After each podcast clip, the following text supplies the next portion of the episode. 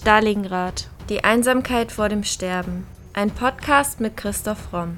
Der Autor spricht über historisch-politische Themen rund um Stalingrad und den Zweiten Weltkrieg.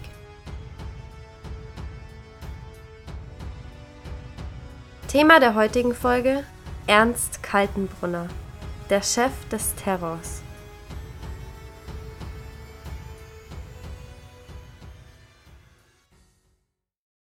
Dieser hochgewachsene und hohlwangige Mann, das Gesicht voller Pockennarben und Schmisse, sah von allen Angeklagten am bedrohlichsten aus und hatte unter den anderen keine Freunde. So sprach der Ankläger Telford Taylor über Ernst Kaltenbrunner während der Nürnberger Prozesse. Kaltenbrunner war nach Heydrichs Tod Leiter des Reichssicherheitshauptamtes. Seine Geschichte erzählen wir in der heutigen Podcast-Folge. Ernst Kaltenbrunner wird am vierten Oktober neunzehnhundertdrei in Ried, Oberösterreich, geboren. Sein Vater ist Rechtsanwalt, sein bürgerliches Elternhaus ist großdeutsch-national und antikirchlich. neunzehnhundertachtzehn besucht Kaltenbrunner das Gymnasium in Linz und zieht dafür in eine Pension. Auf der Schule lernt er Adolf Eichmann kennen und freundet sich mit ihm an. neunzehnhunderteinundzwanzig, nach seinem Schulabschluss, beginnt Kaltenbrunner in Graz Chemie zu studieren und tritt der waffentragenden Verbindung Arminia bei. Er ist ein begeisterter Burschenschaftler und Duellant und ist unter den Grazer Studenten sehr gut bekannt. neunzehnhundertdreiundzwanzig wechselt Kaltenbrunner den Studiengang und studiert von da an Rechtswissenschaften. Seinen Lebensunterhalt verdient er sich nebenbei als Kohleträger. neunzehnhundertvierundzwanzig fünfundzwanzig ist Kaltenbrunner Sprecher der Arminia und der nationalsozialistischen Studenten an der Universität und nimmt an antimarxistischen und antiklerikalen Demonstrationen teil. neunzehnhundertsechsundzwanzig bis achtundzwanzig promoviert er dann und verbringt seine Referendarszeit in Linz und Salzburg. In einer Anwaltskanzlei in Linz erhält er eine Anstellung und tritt dem völkisch gesinnten Turnverein bei. neunzehnhundertneunundzwanzig schließt er sich der nationalistischen Heimwehr an. Anfang der neunzehnhundertdreißiger Jahre tritt Kaltenbrunner der österreichischen N S D A P bei. Die Forderung der N S D A P nach dem sogenannten Anschluss Österreichs ist für ihn das entscheidende Argument. Auch der S S tritt dabei, um sich aktiv an der Verbreitung des Nationalsozialismus in Österreich zu beteiligen. neunzehnhundertzweiunddreißig wechselt Kaltenbrunner in die Kanzlei seines Vaters und leistet anderen Nationalsozialisten vor Gericht kostenlosen Rechtsbeistand. Zwei Jahre später heiratet er Elisabeth Eder. Aus der Ehe gehen ein Sohn und zwei Töchter hervor. Mit seiner Geliebten Gisela Wolf hat er ebenfalls zwei Kinder. Nach dem Putsch der österreichischen Nationalsozialisten wird Kaltenbrunner von der neuen Regierung verhaftet und wegen Hochverrats angeklagt. Er muss für sechs Monate ins Gefängnis und verliert seine Anwaltslizenz. neunzehnhundertsechsunddreißig, nach seiner Entlassung, arbeitet Kaltenbrunner hauptamtlich für die S S, verdient damit dann auch sein Geld und bekommt neunzehnhundertsiebenunddreißig von Himmler den Auftrag, die komplette österreichische S S zu übernehmen. Er zeichnet sich wohl damals schon durch außerordentliches Organisationstalent und sicher auch Skrupellosigkeit aus. neunzehnhundertachtunddreißig, nach dem sogenannten Anschluss Österreichs, wird Kaltenbrunner Staatssekretär für öffentliche Sicherheit und Mitglied des Deutschen Reichstags. Bis die Landesregierung aufgelöst wird, beteiligt sich Kaltenbrunner an der Organisation der Gestapo in Österreich, am Aufbau des Konzentrationslagers Mauthausen und an der Verfolgung der Juden. Kaltenbrunner wird weiter schnell nach oben befördert. Er wird S S-Gruppenführer und Generalleutnant der Polizei. Er baut ein eindrucksvolles Geheimdienstnetz auf, das bis auf den Balkan reicht und die Aufmerksamkeit Himmlers hervorruft. Kaltenbrunner hat eine Leidenschaft für Spionage und Spionageabwehr.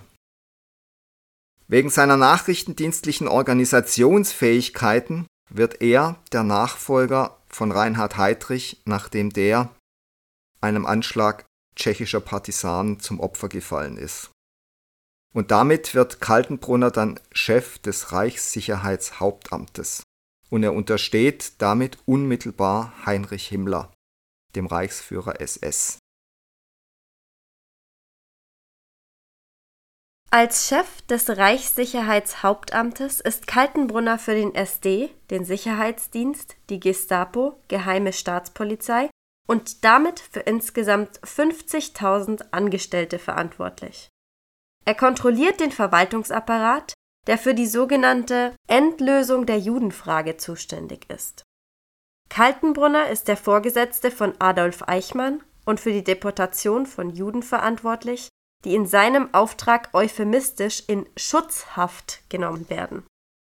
Sein nachrichtendienstliches Informationsnetz hilft ihm dabei. Kaltenbrunner konnte außerdem sogenannte Sonderbehandlungen anordnen, die Hinrichtung von Häftlingen ohne Gerichtsverfahren und ohne Urteil. Er ist für besonders brutale Unterdrückungsmaßnahmen bekannt und zeigte ein großes Interesse an den Tötungsmethoden, die unter seiner Aufsicht in den Lagern angewandt wurden. Wie das in der Praxis aussah, kann man eindrucksvoll in dem Theaterstück von Peter Weiß nachlesen, das sich streng an die Protokolle des Auschwitz-Prozesses hält. Ich zitiere: Richter, wie spielten sich die Verhöre in der politischen Abteilung ab? Zeugin, Boger, einer der Wachleute, begann die Vernehmungen stets sehr ruhig.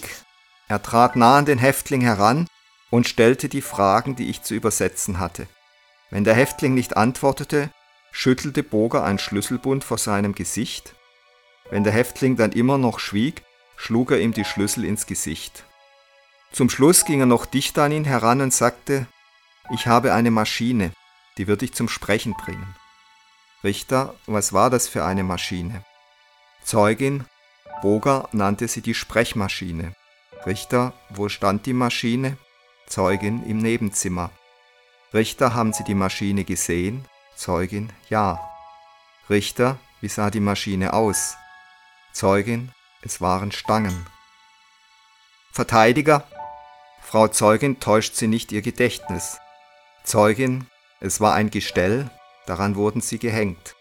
Wir hörten die Schläge und das Schreien, nach einer Stunde oder auch nach mehreren Stunden wurden Sie herausgetragen, Sie waren nicht mehr zu erkennen.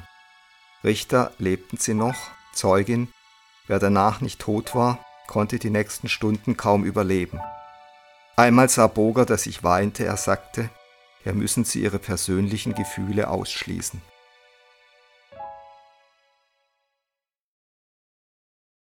Ganz besonders interessierten Kaltenbrunner die Gaskammern. Von ihm angestachelt organisierte das Reichssicherheitshauptamt die Jagd auf mehrere Millionen Juden sowie deren Ermordung. Hier noch ein weiteres praktisches Beispiel aus dem Alltag in den Konzentrationslagern, auch wieder aus dem Theaterstück von Peter Weiß. Zeuge, ich wurde verurteilt zu dreißig Mal Stehzelle, das bedeutete tagsüber Strafarbeit und nachts die Zelle. Richter, was war der Grund der Verurteilung? Zeuge, ich hatte mich zweimal bei der Essensausgabe angestellt. Richter, wo befanden sich die Stehzellen? Zeuge, am Ende des Kellergangs im Block elf. Es gab vier solche Zellen. Richter, wie groß war eine Zelle? Zeuge, ihr Umfang war neunzig mal neunzig Zentimeter, die Höhe etwa zwei Meter. Richter, gab es ein Fenster? Zeuge, nein, es gab nur ein Luftloch oben in der Ecke, das war vier mal vier Zentimeter groß. Der Luftschacht lief durch die Mauer und war mit einem perforierten Blechdeckel an der Außenwand abgeschlossen. Richter, und die Tür? Zeuge, Man musste durch eine etwa fünfzig Zentimeter hohe Luke am Boden hineinkriechen. Die Luke war aus schwerem Holz, dahinter war noch ein Eisengitter, das verriegelt wurde. Richter, waren Sie allein in der Zelle? Zeuge, anfangs war ich allein, während der letzten Woche standen wir dort zu viert. Auf neunzig mal neunzig Zentimeter. Richter, gab es Häftlinge, die Tag und Nacht in der Stehzelle waren. Zeuge, das war die häufigste Art der Verurteilung. Die Systeme waren verschieden. Einige erhielten dort nur alle zwei oder drei Tage etwas zu essen, andere erhielten keine Verpflegung. Diese waren zum Hungertod verurteilt. Mein Freund starb in der Zelle nebenan nach fünfzehn Tagen. Er aß zuletzt seine Schuhe auf. Er starb am vierzehnten Januar neunzehnhundertdreiundvierzig. Ich erinnere mich daran, denn es war mein Geburtstag. Wer zum Stehbunker ohne Verpflegung verurteilt war, konnte schreien und fluchen, so viel er wollte. Die Tür wurde nie geöffnet. In den ersten fünf Nächten schrie er laut. Dann hörte der Hunger auf und der Durst nahm überhand. Er stöhnte, bat und flehte. Er trank seinen Urin und leckte die Wände ab. dreizehn Tage dauerte die Durstzeit. Dann war nichts mehr aus seiner Zelle zu hören. Es dauerte über zwei Wochen, bis er tot war. Aus den Stehzellen mussten die Leichen mit Stangen herausgekratzt werden.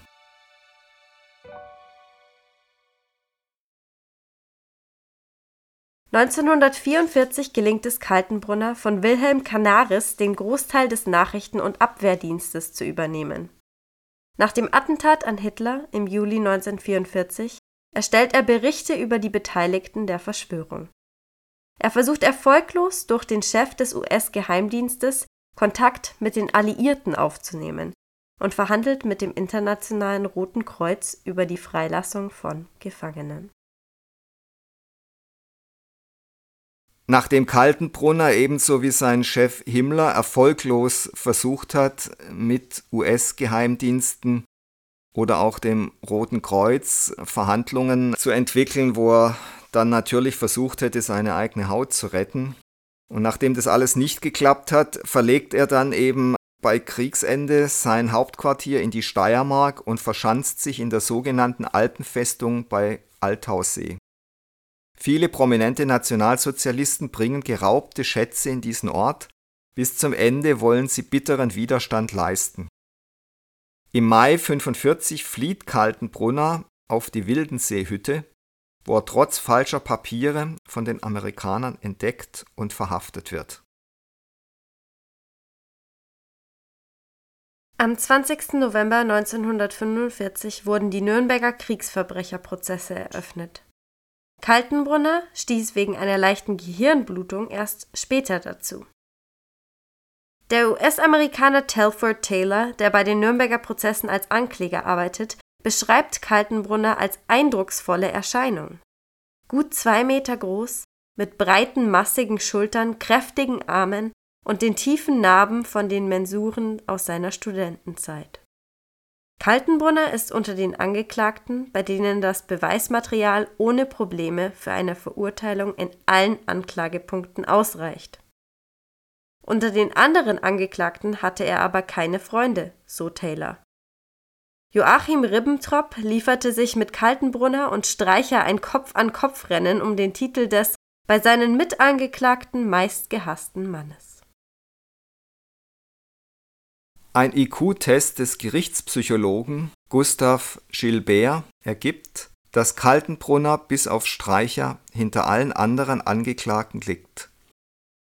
Kaltenbrunner bestreitet die Vorfälle, die ihm vorgeworfen werden. Taylor berichtet, von einigen habe er noch nie gehört, mit anderen habe er nichts zu tun gehabt, und wenn er auf dem Beweisdokument seine maschinenschriftliche Unterschrift stand, hatte sie jemand anderes ohne sein Wissen darunter gesetzt, war die Unterschrift handschriftlich, so hatte sie angeblich jemand gefälscht.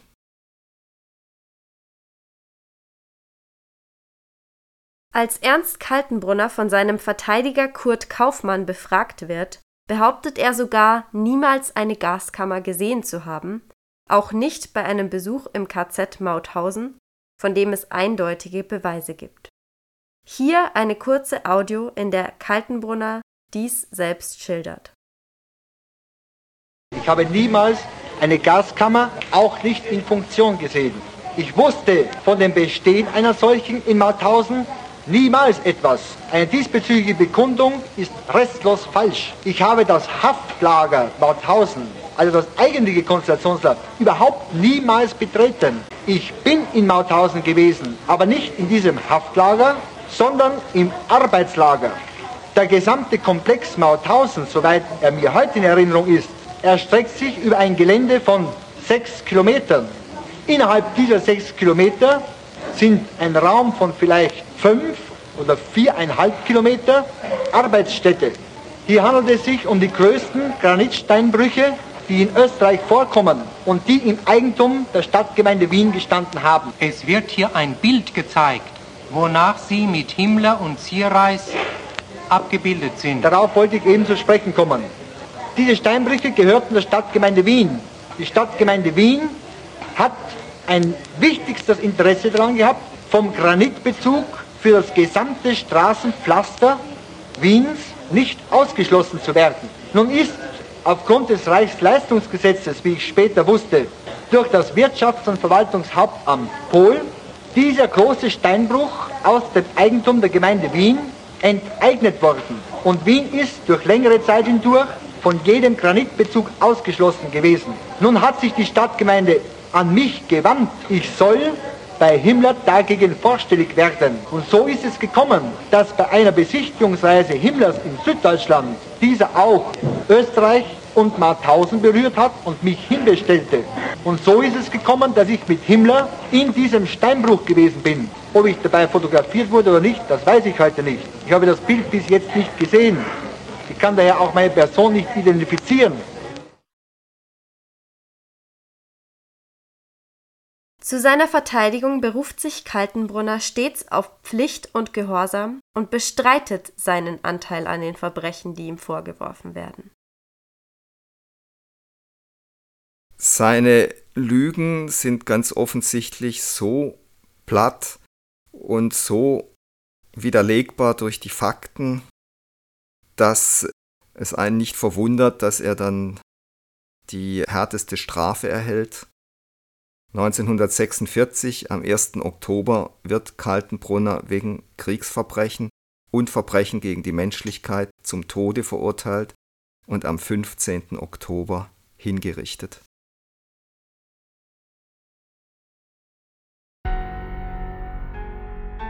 Das war Folge hundertneunundzwanzig unseres Podcasts Stalingrad, die Einsamkeit vor dem Sterben. Und jetzt seid ihr dran, liebe Stalingrad-Podcast-Fans. Wir freuen uns sehr, dass euch unser Podcast auch nach mittlerweile fast zwei Jahren noch so gut gefällt. Damit es auch so bleibt, wollen wir zur Abwechslung mal von euch hören. Themenvorschläge sowie Anmerkungen und Anregungen nehmen wir gern bei primero at primero verlag punkt de oder über Instagram bei primero Unterstrich Verlag entgegen. Und wenn ihr euren Lieblingspodcast anderweitig unterstützen wollt, schaut doch mal auf unserer Website vorbei und browst unser Bücherangebot. Wenn euch der Historienroman Stalingrad, die Einsamkeit vor dem Sterben gefällt, findet ihr bestimmt auch den Wirtschaftsthriller Die Macht des Geldes ganz interessant. Oder, falls euch der R B B-Skandal ganz schön geschockt hat, ist das Albtraumschiff, eine Satire der deutschen Film- und Fernsehlandschaft, genau das Richtige. Alternativ freuen wir uns auch immer über kleine Spenden via PayPal. Den Link dazu findet ihr in der Podcast-Beschreibung und auf unserer Website. Aber in jedem Fall vielen Dank, dass ihr so treu und interessiert unseren Stalingrad-Podcast hört. Wir hoffen, ihr bleibt uns noch über viele weitere Folgen erhalten.